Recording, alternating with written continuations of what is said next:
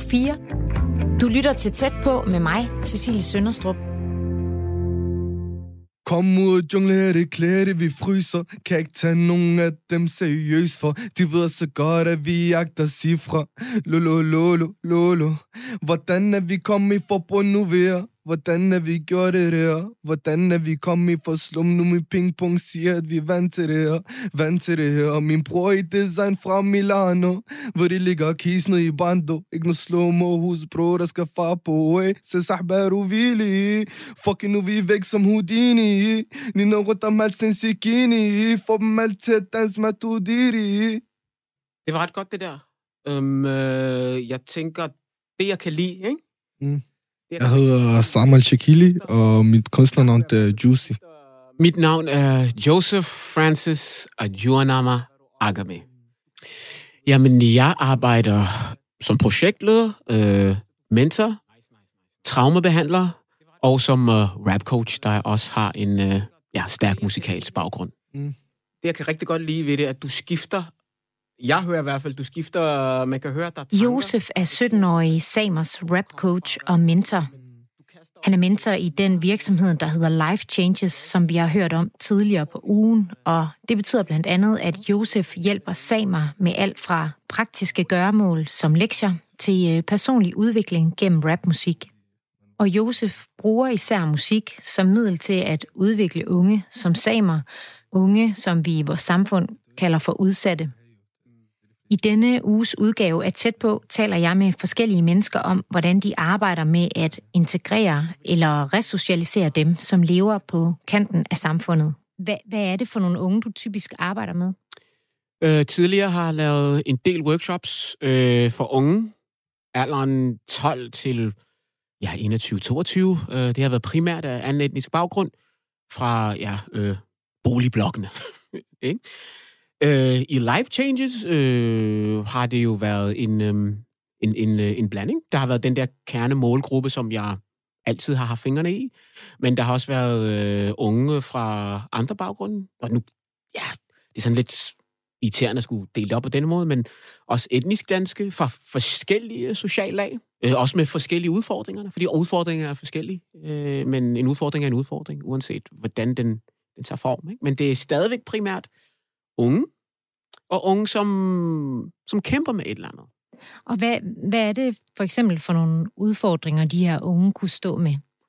Det kan være udfordringer alt fra i forhold til øh, social klasse, bagland. Nu har jeg, har nævnt øh, det, jeg har lavet i forhold til unge fra bolig, boligkvartererne, ikke?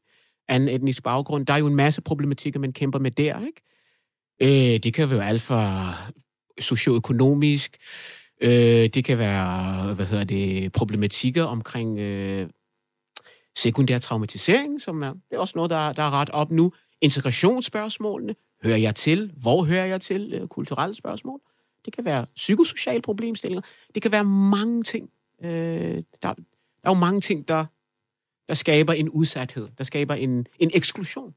Så jeg vil, hvis jeg skulle runde af, vil jeg sige, at det handler om unge, som føler sig, som på en eller anden måde føler sig ekskluderet, og på en eller anden måde kommer i en position, hvor de er i en ekskl- ekskluderet, øh, hvad hedder det, space. Refleksion omkring, hvor du kommer fra, hvad du har oplevet, men mm. du kaster også, du ved, det der Milano ind, yeah. og al den der gadestilen ind, ikke? Så du får ligesom, uh, du får begge dele. Yeah. Fordi du ved, hvordan det er med nogen, du ved, hvor det bare bliver, det bliver yeah. kun gad. Kun, ja, ja, selvfølgelig, men... Det bliver kun gade, ikke? Men, uh... Det med, hvor, vi, man var, ja. hvor man kom fra, jo. Ja, så, det, var, det tænker jeg, det Hvad man gerne ville. Ja, okay, ja, ja, ikke? Sådan var alt det, det, det, de fleste vil have jo. Det, mm. det er de fleste, der musik om. Ja. Men så er det bare med udtryk det på en anden måde, jo. Netop, ikke? Ja, ja, selvfølgelig. Ja, fordi det handler nemlig rigtig meget om, du ved, fordi, hvem vil ikke have det godt, hvem vil ikke ja, have penge præcis. og bil og det. alt det der, men hvordan skaffer man det? Ja, skaffer man det? det? Lige præcis. Du ved, på den gode måde, mm. eller skaffer man det på en måde, som har, du ved, den der, den mørke vej. Ja. Ikke? Hvor omkostningerne er kæmpestore, ikke? Mm. Øh, jeg oplever, at musik skaber for det første, det accelererer processen. Hvad er for en proces? Øh, hele den proces i faktisk at, at komme ind til problematikkerne. Det er en ting øh, at skulle træde ind i et kontor med en behandler. Det kunne være verdens bedste behandler. Det kunne være den person, der kunne ja, helbrede dem, løse problemet, gøre dem glade, alt det der. Øh, guide dem igennem, hvad det er nu, de kæmper med. Men rammen er meget svær øh, at dele med. Øh, når jeg kommer som en, øh, en person, som har en musikalsk baggrund, og en musikalsk erfaring, og et bestemt musikalsk navn, så gør det jo, at jeg, det er en helt anden ramme, de træder ind i, som gør det faktisk hurtigere for mig at kunne faktisk berøre tingene. Fordi så handler det ikke om, at nå, nu skal vi snakke om dine problemer, ikke? Det, nej, nu skal vi lave musik. Og vi skal lave musik omkring emner. Hvilke emner har vi? Og man kan snakke om sig selv, man kan snakke om hinanden, man kan snakke om himlen, man kan snakke om skyerne. Og så bliver det faktisk meget op til dem selv. Hvor meget vil man ud med? Hvor meget vil man ikke ud med? Så det bliver meget mere trygt. Og når man først begynder på det, så har jeg bliver altid overrasket over, hvordan for eksempel workshops, så, så vil der tit være børn, jeg, børn eller unge, jeg overhovedet kender. Og jeg er altid overrasket over, at over en 3-4 dage, hvor meget sig selv de udleverer. Uden, og der er jo en etik i, i vores arbejde, ikke? Man presser aldrig, man skal ikke være ude med noget. Det, grænserne skal hele tiden være overholdt, og der skal være en respekt og en gensidighed. Så de vælger jo selv, og det er overraskende og rørende, hvor meget tillid de faktisk viser, når man går til dem på en, en etisk og professionel måde. Men kan du sige lidt om, hvad, hvad tænkte du, da du skrev, da du skrev teksten? Ja, du ved, altså, hvad man har set, hvad man har oplevet. Mm. Teksten, den handler jo om, hvor, hvor vi er opvokset, hvor jeg, er blevet, hvor jeg er opvokset hen. Og du ved, at man gerne, at man er kommet ud af det, du ved. Man vil gerne væk fra det, jagte en drøm, musik. Man er blevet lidt ældre, Ja. komme videre. Mm. Nogle, de er der stadig. Ja. Men du ved, hvad man gerne vil have. Jagter en drøm, jeg jagter en drøm Ja. musik. Ja. Så det er det, Mm. mm. alle gerne vil have. Du Ja. ved, som du selv siger, penge, ja. designervarer, tøj, sko. Ja. Det er jo... Jamen, og, og det er meget den der med, med drømmen, ikke? Mm. Fordi det er jo tit... Det er jo Ja. altid, det er altid drømme, der, der skubber ting. Og jeg tænker, mig, ja. i hvert fald i forhold til musik, fordi når man hører meget af det musik, man hører derude, ikke? det handler jo også altid om drøm. Der er altid, Ja. du ved, der er en, der vil opnå noget, og så enten sidder han fast i et hul, han kan ikke opnå det, du ved, eller han har gjort den forkerte vej og ramt den anden vej, ikke? Mm. Eller også så er det den der med, at man har, man har opnået drømmen, ikke? Ja. Så jeg tænker også, at hvis du kommer de der Det- ting ind i dine tekster, Mm. så fanger det også folk. Ja, selvfølgelig, man kan jo ikke, det er ikke, fordi jeg kan stå og synge sange om, jeg har 10 millioner, eller jeg har 10 millioner. ja, selvfølgelig. ikke? Præcis. Men bare, du ved, om jagte drømme, Mm. om, ja, der er flere, der gør det på forskellige måder. Ja. Bare, ja. Jeg ved, at du, at du mener, at især hiphop-musik kan gøre sådan, at de unge kommer øh, i kontakt med deres følelser. Kan du ikke prøve at fortælle lidt om, hvad det er ved, ved den genre, der gør, at, øh, at de her unge rykker sig? Jamen, okay, det er jo det er en længere historie, men øh, for det første, øh, bare hiphop som genre er de udstø- udstøttes musik. Øh, blev jo skabt af nogle mennesker i South Bronx, som ikke må komme til alle festerne, fordi de var ikke fine nok. Uh, de var bøller og banditter, og de boede i en forkert sted, og så de måtte jo ikke komme de der steder, ikke? I 70'erne, alle de fine soul, disco-fester, ikke? Det var, folk havde, du ved, de pæne sko, tøjet, ikke? Øh, alle øh, gademenneskene, der er forment adgang. De begyndte så at lave deres egen fester, med deres egen energi. Okay, hvis vi, hvis vi ikke må lege med jer, så leger vi med os selv. Så allerede der ligger det indbygget i hiphoppens DNA, ikke? At det er, det er dem, som ikke må være med, som ikke må, ikke må være med i klubben, som beslutter sig for at lave deres egen klub, hvor de kan fejre livet, de kan glæde sig. Øh, og en stor del af hiphop handler også om at tage meget af den negative, aggressive energi og omformere det, transformere det til et mere positivt øh, udtryk. Ikke? Så kunne man, i stedet for at man var bandemedlemmer rundt rundt og skød, skød på ens fjende, okay, hvad, man, hvad hvis man battler sin fjende i et rap? Hvad hvis man battler sin fjende i en dans, for eksempel? Det er en, det er en del af det. Der er selvfølgelig også den anden mm. side, at, at nogle Ja. af teksterne også handler om at være aggressiv, ikke? Ja, det, det er det. Og, men, men selv der, hvis man gør det på en rigtig... Og jeg, ikke fordi jeg er tilhænger, at man render rundt med videoer og tror folk og laver crazy ting. Det er også en, det er også en del af hiphop-kulturen i det, det, man kan sige, det muld hiphoppen opstår af. Men der er nogen, som faktisk bruger det udtryk til, øh, som vi kalder det i, fag, i fagsproget, at eksternalisere det. Hvis jeg sidder med en masse aggressioner, og jeg ikke får dem udtrykt på en måde, som ikke går ud over andre mennesker, på et eller andet tidspunkt, så bliver jeg trækket, og så handler jeg på det. Hvis jeg laver en sang, for eksempel, hvis jeg har det virkelig dårligt, jeg er virkelig ked af det, der er sket noget til min bedste ven, og jeg har lyst til at lave noget virkelig dumt. Hvis jeg skriver en sang, går ind i studiet, siger, hey, til min kammerat, der laver bisen, jeg har det helt vildt, lad mig indspille det her, og jeg får alt det her vrede ud. Der er meget større sandsynlighed for, at jeg ikke går ud og laver noget. Ikke fordi jeg går ud og laver sådan Nu bruger jeg bare mig som et eksempel. Så er der meget større sandsynlighed for, at jeg får det bearbejdet. Så det er meget terapeutisk. Så hiphop er rigtig god til at vende aggressioner, til at vende det aggressive. Men man ser selvfølgelig også i hele gangstergenren, at der opstår en... Der er en fin linje mellem at fortælle, at eksternalisere, forklare, hvordan det er, og sige, hey, ikke gå den vej, til over at glorificere. Og det er jo hele tiden den balance, man skal hvad hedder det, øh, overveje eller afveje. Du lytter til Radio 4. Øh, en anden faktor er jo den, at sprog regulerer følelser.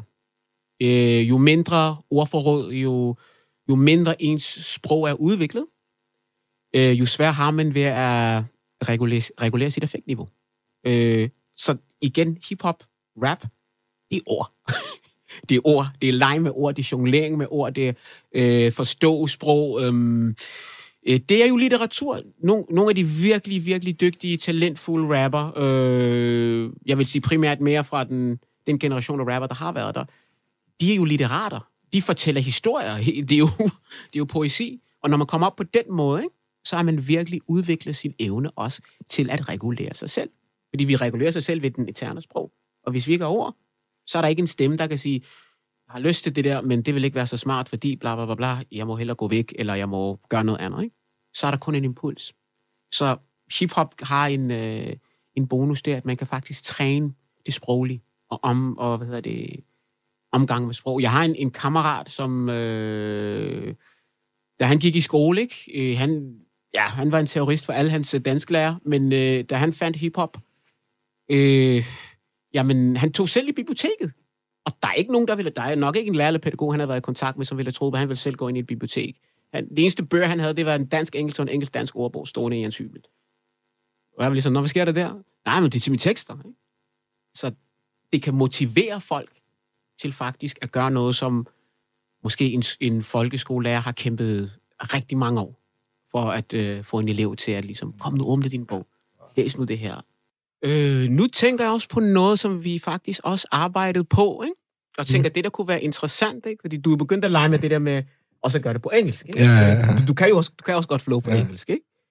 Og jeg tænker, hele den der ting med, når du skriver for eksempel på engelsk, det der med at skifte sprog, ikke? Ja. Når jeg, jeg, jeg rapper også på begge sprog. Mm. Og jeg kan i hvert fald godt mærke, når jeg rapper på på engelsk, så bliver det en måde. Ja. Det bliver mere teknik og stil, og ja, skal vise, hvor mange præcis. ord jeg kan rime, og hvor hurtigt eller hvor langsomt. Ja. Og når jeg rapper på dansk, så bliver det mere, hvad hedder det, det bliver mere følelsesladet, det bliver mere personligt. Ja, det gør det altid. Ja. Dansk, det er også, det er også svært at lave musik på dansk. Det er ja. engelsk, det er når der er flere ordbrug, ja. der er flere ord at rime med hinanden. Netop. Så man skal også være kreativ. Ja.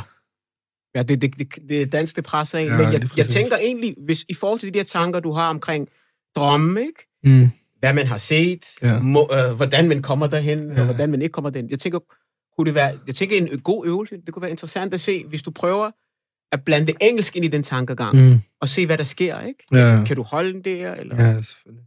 Ja. Jeg kan godt prøve. Fordi det sidste, du lavede der øh, med det engelske der, det var jo, uh, det var imponerende, ikke? Så, tak, tak.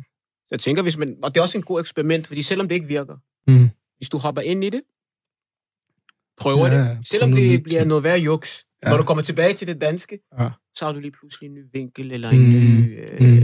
ting der. Ikke? Jeg har haft svære perioder i mit liv. Og i de perioder, der har øh, hip-hop tekstskrivning været en, en redningsplanke. Jeg har brugt det som en slags musikalsk dagbog, hvor jeg, jeg havde engang en hel mappe, hvor hver gang nogle af de her temaer kom op i mit liv, og det var nærmest dagligt i en, i en periode i min ungdom, jamen så skrev jeg en sang om det og det lettede simpelthen trykket. Det var en dagbog, og i, i mange af mine workshops anbefaler jeg det som, hey, selvom du ikke skal være rapstjerne, eller det her det er en rigtig god måde, at når det er svært, når du, når du har det vildt, som man siger, ikke? så er det en, rigt, det er en rigtig god måde at bearbejde det med at skrive en tekst. Skriv derhjemme, eller skriv en tekst en gang om dagen. Bare 8 linjer, 16 linjer, hvor du lige får reflekteret. Fordi det er ligesom at skrive en dagbog. Øh, I den grad. Og jeg er et levende bevis på, at Det har et kæmpe terapeutisk effekt. Og vi vender tilbage til din, mm. øh, din egen historie ja. lidt senere. Mm. Øh, men jeg kunne godt tænke mig at høre lidt om, altså du nævner en hel masse ting, som musik, mm. og især som vi snakker om nu her, mm. hiphop-musik kan mm. gøre, det at skrive tekster øh, kan gøre. Alle de her ting, hvordan hjælper det unge med at blive resocialiseret?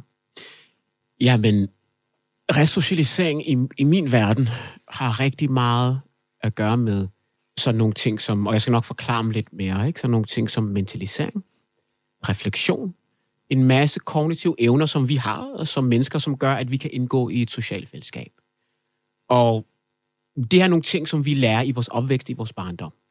Og kvæg de udfordringer, forskellige familier har haft, så er der måske nogle ting, som ikke helt er faldet på plads, eller nogle ting, som ja, er lidt, sidder lidt skævt, som man skal have hjælp til at arbejde med, så man har en bedre forudsætning til at indgå i samfundet, og kunne, kunne forstå samfundets normer, til at kunne øh, forhandle i samfundet. Som vi er et meget forhandlende samfund. Demokrati handler om det, ikke?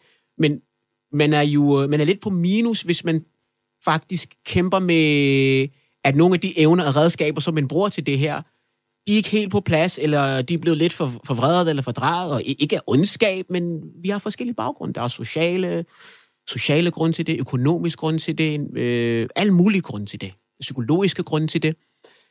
Øh, så det er på ingen måde en dom eller en anklage, ikke? Men øhm, der kan musik være med til at optræne de her ting. En, et andet ting, musik kan gøre, er, det er selvværd.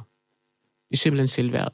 Det kvarter, jeg voksede op i i Kokkedal, jeg havde nogle ret gode kort i hånden, fordi jeg lavede musik hiphop er respekteret. Rapperne er sgu en fed fyr. Så det, at man kan lave et rap, det, at man kan skrive nogle rim om alle drengene i kvarteret, eller det, at man står på en scene, når alle drengene er der, man er ude i byen, og man øh, laver en shout-out til ens kvarter, Kokkedal 2980, ikke? Men repræsenterer noget, men repræsenterer en gruppe mennesker, som, ja, føler sig ekskluderet.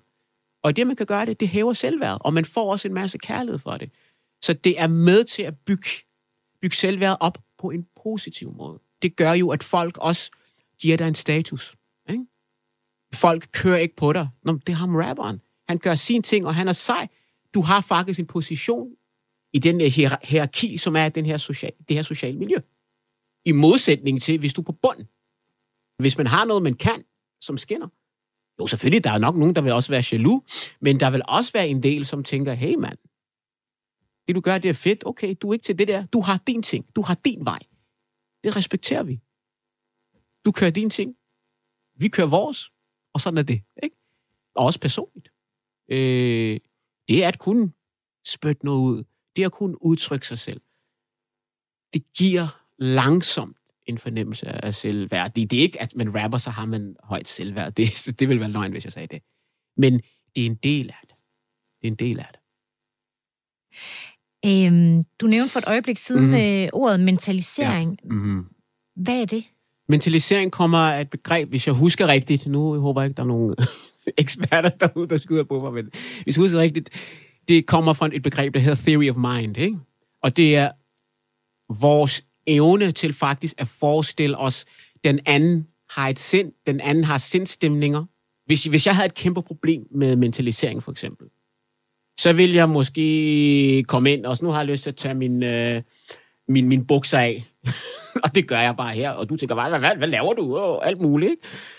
Jeg vil ikke kunne faktisk forestille mig, okay, men ja, hun har faktisk et syn på det, som, okay, det, det er ret vildt og ret grænseoverskridende. Hun reagerer, hov, jeg må hellere lade være, jeg må hellere... Jeg kunne måske finde på at blive faktisk irriteret på dig, hvor du, hvad, hvorfor klog du sådan på mig? Har du et problem med mig? Hvor, hvor, hvor, ikke? Og det vil, ikke, og det vil egentlig, jeg kunne komme til at se ud som en meget usympatisk person. En voldsomt usympatisk person. Og selvom du ikke lægger noget ondt i det, men Jeg fordi... lægger faktisk ikke noget ondt i det. Jeg kan bare ikke se det, fordi jeg kan ikke... Jeg har ikke rigtigt et perspektiv ud over mit eget. Jeg har ikke en forestilling om, der findes et andet perspektiv ud over mit eget. Ikke fordi jeg er ond, ikke fordi jeg er en, en galning, og endda ikke engang fordi jeg ikke har empati. Det er mere et kognitiv evne. Ikke? Jeg har det rigtig svært ved at faktisk øhm, øh, ved at kunne se det fra den anden vej.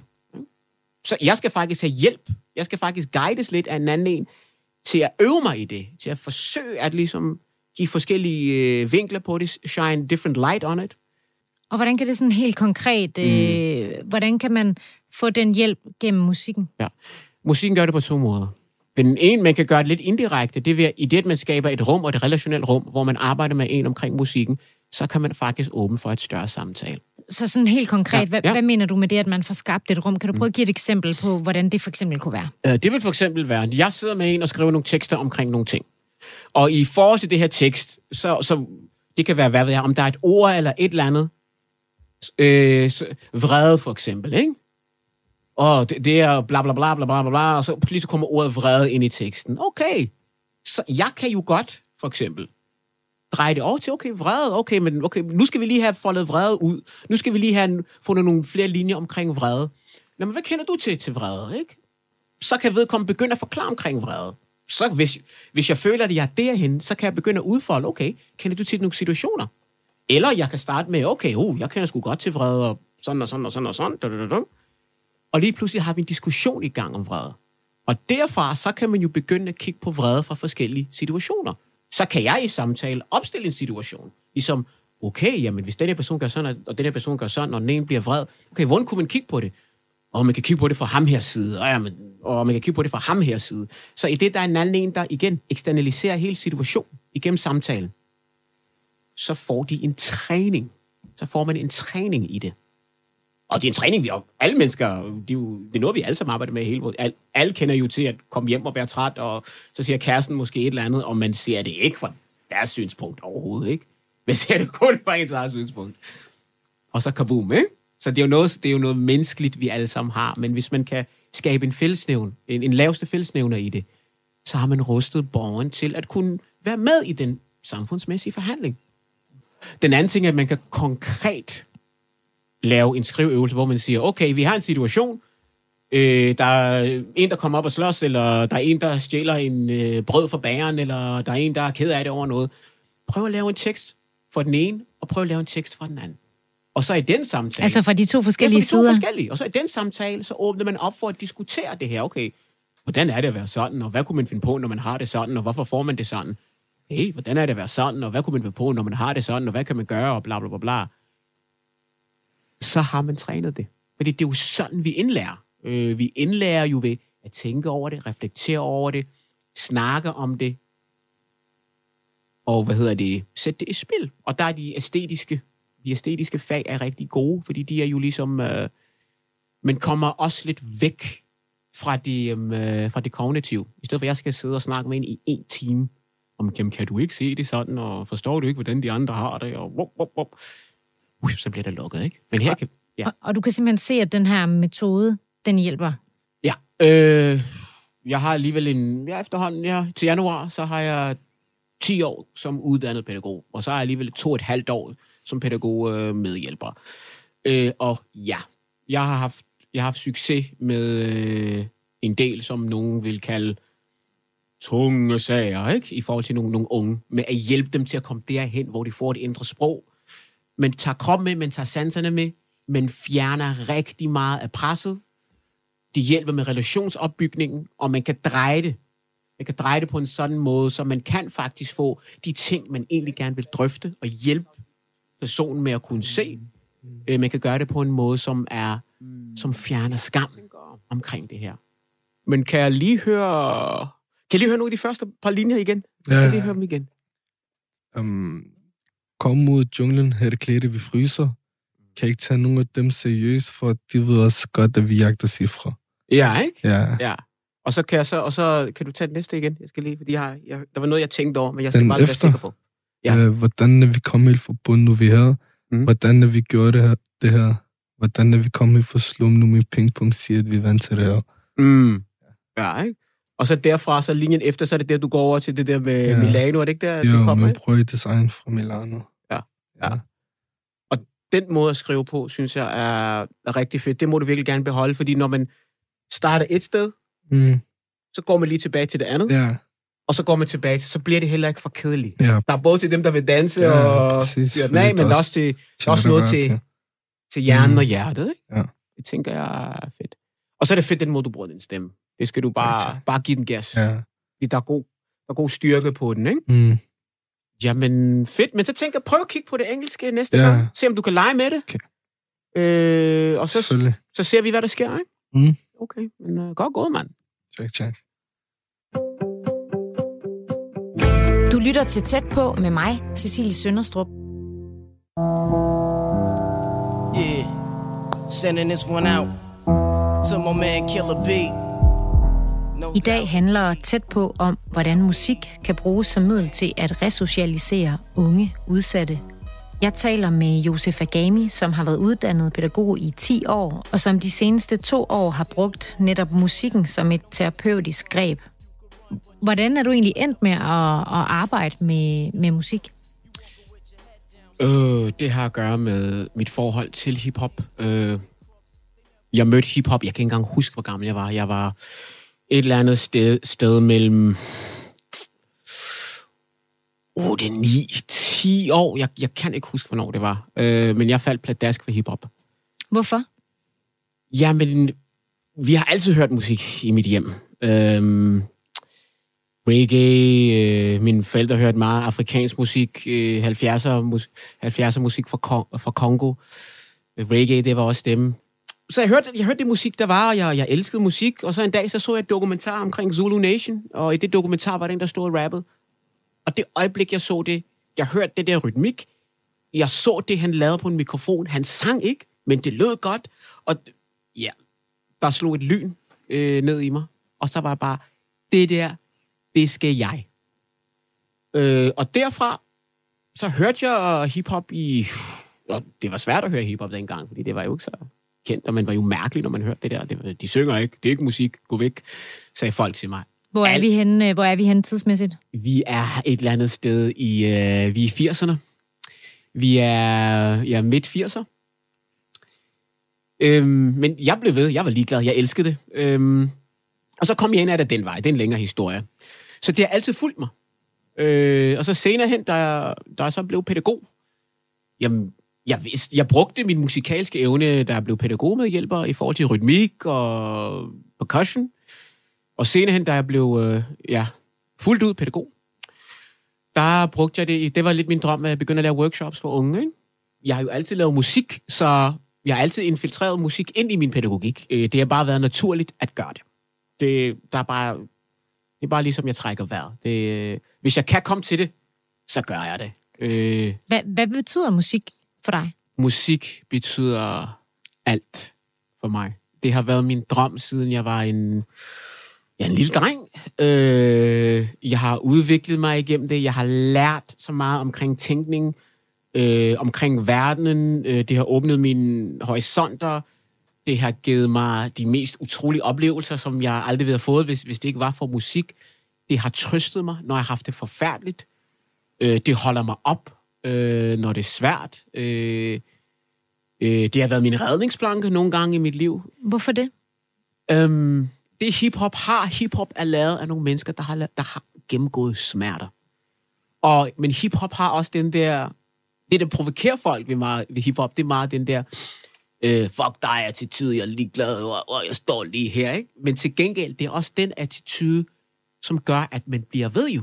Når det virkelig gør ondt. Når man tænker, okay, nu vil jeg bare ligge i en fosterstilling under en dyne resten af mit liv, eller jeg gider ikke mere. Jeg går ned og finder en bænk.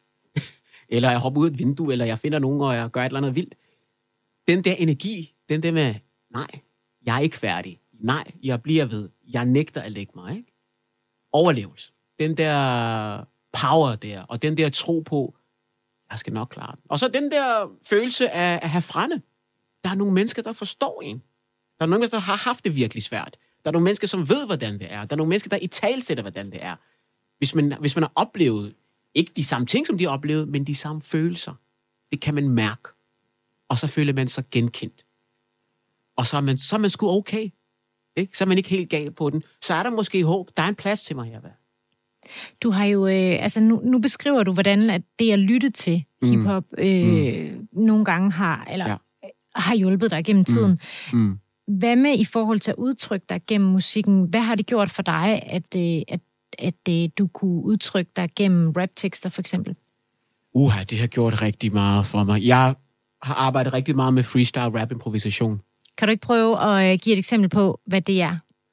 Det er egentlig, at man skriver ikke teksterne ned, og man rapper bare på stedet, men finder på det, mens man er i sted, mens man er på stedet. Ikke? Så kan man godt lave det lidt mere cirkusagtigt, hvor man bare får et ord, så rapper man, så, der, så får man et nyt ord, så kører man det ind i sit flow. Vil du give et eksempel? Øh, ja. Giv mig et emne. Okay. Øh, jamen, øh, jeg tænker Radio 4. Okay. All right. Okay, okay, okay. Radio 4 for sure. It's a new start, so let's impart, spit these lyrical flows from the heart. It's the dark matter right now in the station, kicking the style. You be the illest conversation. As I'm speaking, we reaching upon the top. I always use that word, so now I gotta drop. Taking on to another direction. The introspection It's the way I kick it when I'm talking about reflection, mentalization. I'm kicking it for the nation, going out on the airwaves, not a sound slave. I'm that brother who spits the rhymes like an Indian brave, riding down the prairies, the ranges. It's the way I do this, and you know it's never strange. The illest. I got to kill this in the lyrical sense. I spit these lyrical flows with intelligence. It's a new start for a new format. So yo, I gotta chill with this ill freestyle rap. Ja. Så ved vi, hvad, ja. hvad, hvad freestyle ja, det var. Det var noget, du bare improviserede. Det fandt, og... jeg, på, jeg, det fandt jeg på her. Det, jeg har trænet mig selv til at kunne associere meget hurtigt, og kunne samtidig drage mening. og få det til at hænge sammen. Det, det lyder som om, det, man kan ikke, det kan ikke lade sig gøre, men det kan godt lade sig gøre. Og mm, det jeg tror, jeg vil have lidt svært ved det. Jamen, det er øvelse. Jeg har øvet mig rigtig meget i det. Men det har for eksempel givet mig en slags livsanskuelse, hvor jeg har brugt det meget som en måde til at gå til livet på. Ligesom, I modsætning til en skrevet tekst, jeg ved, hvad der skal ske. Bum, bum, bum, bum, bum, bum. Når jeg freestyler, så, så er det ligesom, jeg ved ikke, hvad der skal ske. Jeg får kun et ord. Bam, så kører jeg det næste, næste. Og sådan kigger jeg også på livet. Nogle gange så bliver man ramt af ting. Okay, nu skete der det. Hvad skal jeg gøre ved det? Okay, nu gør jeg det her. Hvad skete der der? Okay, nu gør jeg det her. Hvad skete der der? Og jeg har en fuldkommen tillid til, at ligesom når jeg freestyler, så skal jeg nok lande hele tiden. Selvom jeg rammer helt skævt fra starten. Det har givet instant release nogle gange i forhold til øh, nogle aftener i øh, Kokkedal, nummer, opgang nummer 37. Radio 4 taler med Danmark. Kan du ikke prøve at fortælle ja. lidt om, øh, om Kokkedal nummer 37, ja. om, din, om din opvækst? Kokkedal er, nogen vil sige Kokkedal, og Kokkedal Edalsvinge. Det, det, Edalsvinge, det er de blokke, hvor jeg voksede op. Nogen vil sige, det er et forfærdeligt sted, eller det har været et forfærdeligt sted. Nogen vil sige, det var en af de mest fantastiske steder nogensinde. Jeg har det sådan, at Kokkedal, min opvækst i Kokkedal i Edalsvinge, det indeholdt hele spektret. Det var virkelig mit hjem. Det var mit kvarter. Det var stedet for mig. Det var min, min øh, det var der, jeg havde mit, øh, det var der, jeg plantede mine fødder, ikke? Kokkedal er også et sted, som Edelsving var, ja, ud fra hvad man kalder det, øh, alle de her fine begreber. Jamen, det var et meget belastet boligkvarter, og med unge, vrede, utilpassede mænd, wow, wow, som man, som man kaldte os dengang. Ikke? Øh, jeg vil våge at påstå, at det var mere, det var mere nuanceret, men det var, det, var et, det var et sted, hvor det kunne gå rigtig stærkt nogle gange. Og hvad mener du med det? Jamen, du har jo et, et kvarter i Nordsjælland, øh, som er omgivet af middelklasse og ikke middelklasse. Øh, det var et, et boligkvarter, som, hvis jeg husker rigtigt, blev egentlig befolket i første omgang med mange af dem, som man flyttede fra den første byfornyelse øh, i Nørrebro derude. Øh, så der kom også en del socialproblematikker med. Øh, vi, var, vi var nogle af de første flygtningefamilier, der kom derud. Der var også nogle kurdiske familier, som, øh, som var der, og nogle amerikanske familier, som også boede i rækkehusene ved siden af. Øh, så når den første flygtningbølge kom, så kom der også mange øh, hvad hedder det, flygtningefamilier også, ikke? Og ikke fordi at være flygtningfamilie eller komme fra Nørrebro, eller hvad ved jeg, øh, betyder, at man er per definition et ondt menneske. Der er en masse problematikker, men der er også en masse issues. Der er en masse ting, som mange af de her familier, inklusive min familie, har været igennem. Og da, da jeg voksede op som, øh, som ung mand, vi var jo ret på en måde ekskluderet fra det, det omkringliggende samfund. Der var jo ligesom, der var både den historie om, når dem derinde, de er farlige, de er dit, de er dat, de er uh her, ikke? De er kriminelle, og der, der var intet ende til, hvad vi var, ikke? Og var der noget hold i det? Øh, ja, der var helt klart nogle problematikker, øh, og der var helt klart øh, et par stykker, som var, som var vilde, men der var helt spektret jo. Der var folk, som passede deres skole, gjorde deres ting. Der var nogen, som, okay, ja, de lavede nogle drengestreger, men okay, så bliver man mere ældre, man bliver mere moden, når man finder en rigtig vej. Min fortælling om Kokkedal handler rigtig meget om, at den fortælling blev så stor omkring, uha, de her mennesker er farlige, uha, at det blev jo til en virkelighed. Ikke? Der blev, det blev til en os og dem. Det blev til en, en konfrontation, og det blev til en meget negativ spiral, som mange af de yngre så. Og de tænker så, okay, nå, okay, det er sådan, man er. Så de vokser op med en, et sten er lagt på den her måde, som har så født til en, øh, hvad jeg, som førte til, hvad jeg kalder en, en forrådelse. Men kærlighed, øh, jeg skulle til at sige kærlighed, men Kokkedal var også et sted for mig, hvor der var en masse kærlighed.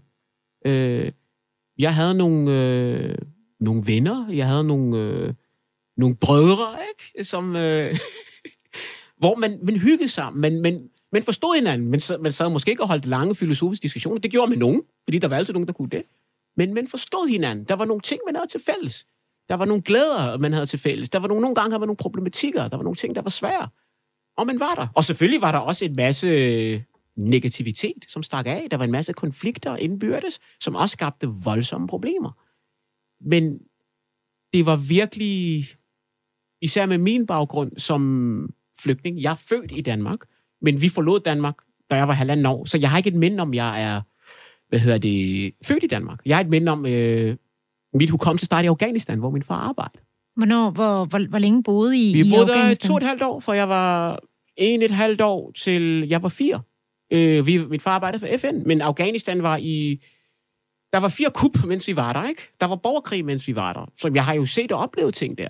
Øh, og jeg kommer også fra en familie, som for, har altid været involveret i en ekstrem politisk kamp i vores hjemland. Så selvom min øh, far og min mor havde, havde ligesom valgt... Jeg vil vælge at give valgt at forlade, forlade øh, det område, der hedder Lado. Det er området mellem det nordvestlige Uganda, nordøstlige Kongo og det sydligste Sudan. Det er, det er et område, der hedder Lado, som er en øh, kolonial sag, som stadigvæk pågår. Meget af den krig og kamp, som foregår i den region af Afrika, har at gøre med den her sag. Og min fars familie har været lederne i den her kamp. Så på min fars side af slægten er det nogen af din familie, som har været involveret i det, der svarer til Game of Thrones på international okay. plan. Ja. Øh, og så det er jo... Jeg bærer også nogle, øh, nogle personlige ar, både for, på grund af det kollektiv, jeg kommer fra, og på grund af de ting, øh, jeg oplevede. Så det, at for eksempel en afrikaner, som faktisk sin første vinder kommer fra Afghanistan, som så derefter kommer til Danmark øh, og skal lære et sprog og alle de her ting, og faktisk måske først begynder egentlig rigtig at kommunikere øh, på dansk i 6-7 års alderen. Ikke? Det der med at føle sig hjemme og føle sig forstået og føle, jeg hører til, jamen, det er et issue. det er et issue. Det var, det var logik, men behøver ikke at være frejt for at finde ud af det. Og i Kokkedal, der er jeg ligesom øh, som, som 18-årig, øh, hvor mine brødre havde, de har flyttet, de var begyndt på musikken, og de flyttede hjemmefra. Jeg blev i kvarteret. Øhm, jamen, hvor, hvem er jeg? Hvor hører jeg hen? Hvem, er her sammen med mig? Fordi jeg, var, jeg er jo en ung mand, ikke? Jeg er alligevel, jeg har min søstre, jeg har mine forældre, men jeg er 19 år. Øh, hvem er her for mig, ikke? Og så var der rødderne i kvarteret. Så jeg tænkte jeg, hey. Du lytter til Radio 4.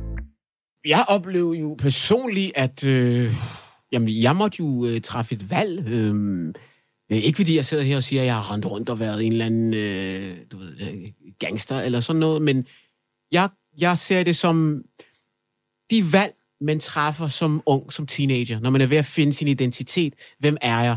Når man forsøger faktisk at finde ud af, jamen mine forældres værdier, er de mine værdier? Hvor man forsøger ligesom at men eksperimentere med adfærd, med måder at være på. Øh, hvem, hvem skal jeg spejle mig i, for eksempel? Ikke? Jamen, jeg, jeg oplevede jo også den der med, at... Øh, fordi jeg, jeg, jeg har altid været en velopdragen, øh, en god dreng, ikke? Og, men alligevel, når man rammer, når jeg, når jeg ramte ramt øh, teenage-årene, ikke? Jeg skulle også finde ud af, som alle andre, hvem spejler jeg med? Hvem spejler jeg mig ikke i? Og igen, det ene ting er at vokse op i Hellerup. Hvem spejler jeg med der? Det er en anden ting at vokse op i kvartererne. Og hvem spejler jeg med her? Ikke?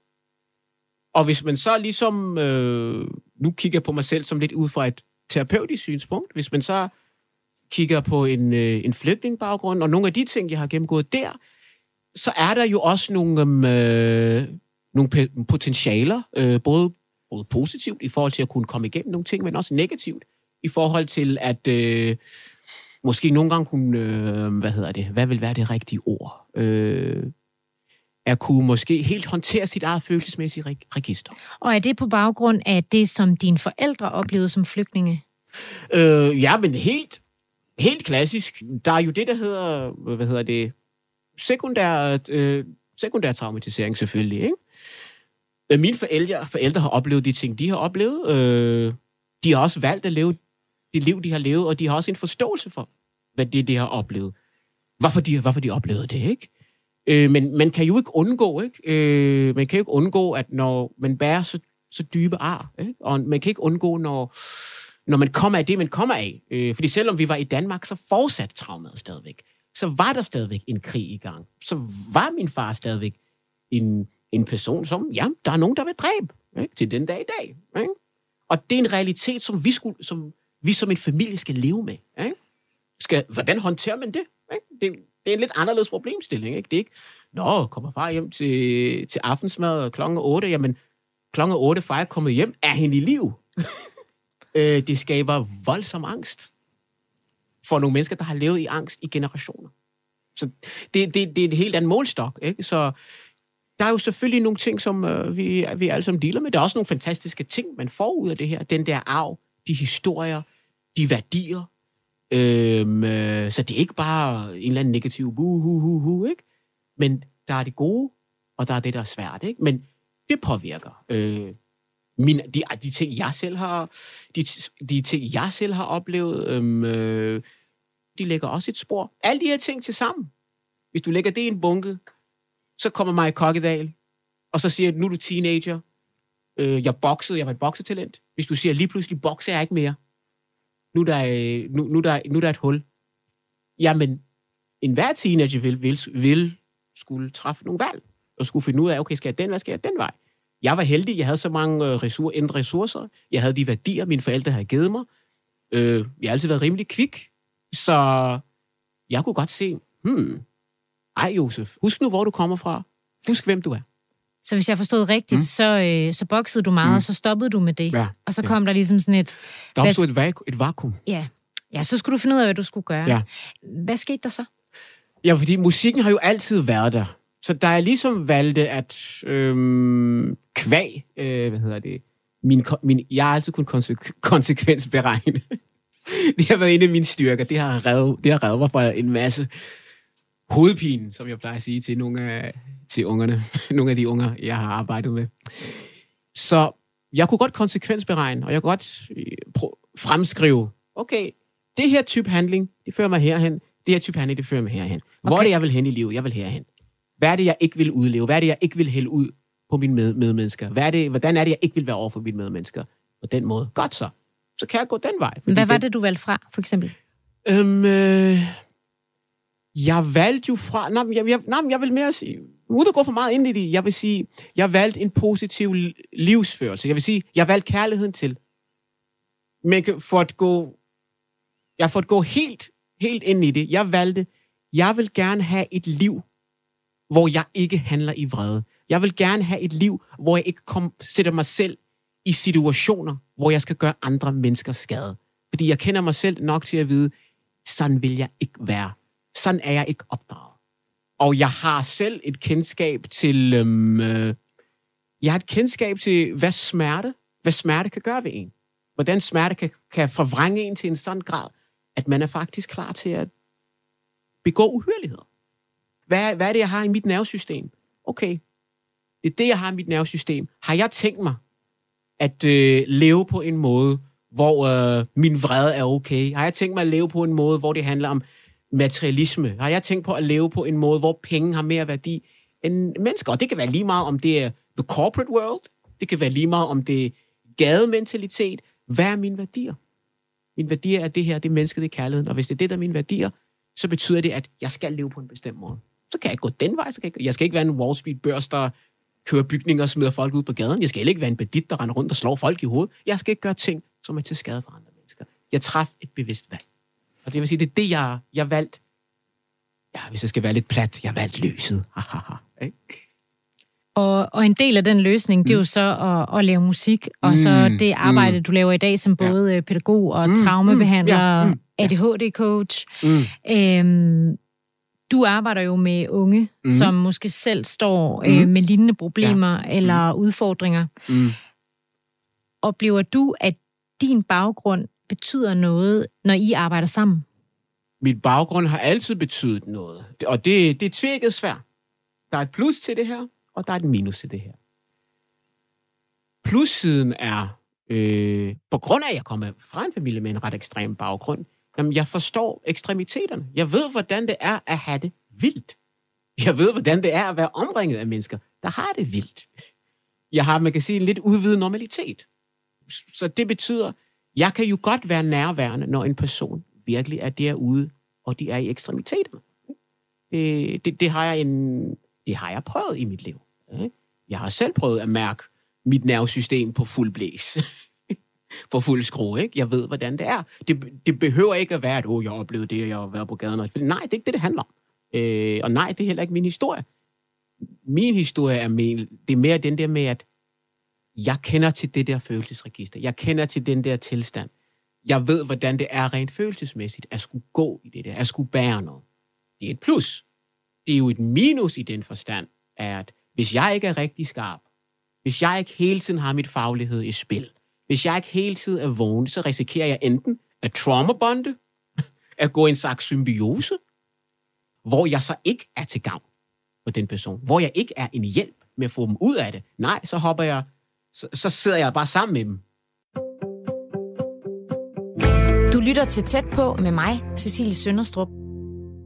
Hvilken rolle spiller din egen baggrund i forhold til dit valg om at arbejde med unge udsatte? Et kæmpe... Det spiller en kæmpe rolle. Jeg kan selv huske, hvad min boksetræner betød for mig. Når jeg tænker tilbage det som, som voksen, ikke? min boksetræner for eksempel, ikke? den måde, jeg blev mødt i, i bokseklubben, det var fantastisk. Den omsorg, man møder i mange bokse- og kampsportsklubber, som har styr på den der old school øh, pædagogik med faste rammer, men alligevel omsorg og kærlighed, ikke?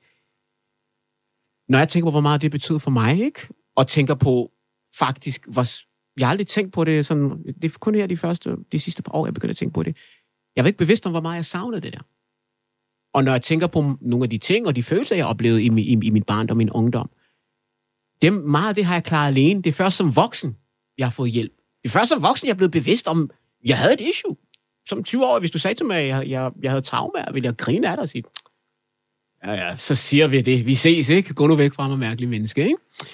Men nu, når jeg, når jeg reflekterer over det, jamen, så, ved, så ved jeg også, hvor meget det betyder, når man er ung, og der er en voksen, som har ens bedste for øje, som kan se en, som kan ramme en, som gider en. Det, det betyder ikke, at man skal sidde ned og blive behandlet og dybe snakke eller noget, men det, at der er en, og man kan mærke de nærværende. Især for de unge, for de yngre, ikke? Der er et, jeg, jeg føler det lidt som, der er noget kald over mit arbejde, fordi jeg, jeg føler, at jeg har fået nogle redskaber med, nogle indre redskaber. Jeg har været så heldig at møde nogle virkelig fede mennesker. Jeg har fået nogle virkelig fantastiske værdier og redskaber fra min familie, fra min far, fra min mor, fra min søskende. Så jeg har det sådan, at du ved, der er nogle ting, jeg skal give videre. Ikke? Hvad giver det dig at arbejde øh, med de her unge? Det giver mig eksistentiel mening. Udover det, selvfølgelig, der er, der er noget professionelt, noget etisk, og at du ved, okay, jamen, jeg har en faglighed, jeg bestræber på at gøre mit bedste, og hvis jeg gør mit bedste, så, så er jeg med til at hjælpe et andet menneske med noget godt. Og selvom, hvis det måske ikke lykkes med det, jeg ved, jeg har gjort mit bedste, jeg ved, jeg har forsøgt. Så det er det ene, det giver mig. Men på et rent, så er der også det rent menneskelige. Øh, det er en, en del af mit menneskelige grund, øh, værdigrundlag. Jeg synes, vi skal hjælpe hinanden. Øh, hvorfor skal det hele være så hårdt og så ondt og så ja, materialistisk og businessfixeret? Kan vi ikke hjælpe hinanden? Det, er så, det tredje er simpelthen, det giver mig på et meget dybt plan en stor eksistentiel øh, healing. Alt det, jeg har oplevet, uanset hvor slemt det har været, alt det, min familie har oplevet, alle de historier, vi bærer, øh, alle de, øh, de, de dage, hvor det har været så svært. de giver mening nu. De jeg klarede de dage, og den oplevelse, den viden, jeg fik, når jeg kobler det sammen med den faglighed, jeg så har fået senere hen, ikke? Wow, jeg kan gøre nogle ting i dag, som jeg ikke ville kunne gøre, hvis jeg ikke har oplevet de ting. Så det giver en mening. Så, så er det ikke lige pludselig noget forfærdeligt, der skete. Så er det lige pludselig det er noget, der skete, som virkelig ikke var fedt, men der kommer noget godt ud af det. Det kan gavne noget.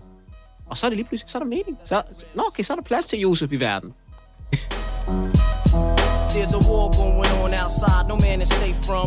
You could run, but you can't hide forever from these streets that we done took. You walking with your head down, scared to look.